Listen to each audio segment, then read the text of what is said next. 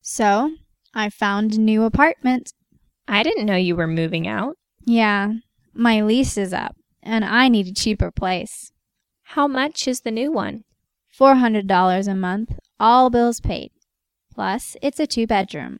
Whoa, that's a good deal. I know. It's a steal. I'm moving in this Thursday. Is it furnished? Yeah, but I still need a TV. I want to get a free one. I already looked on Craigslist but didn't see anything.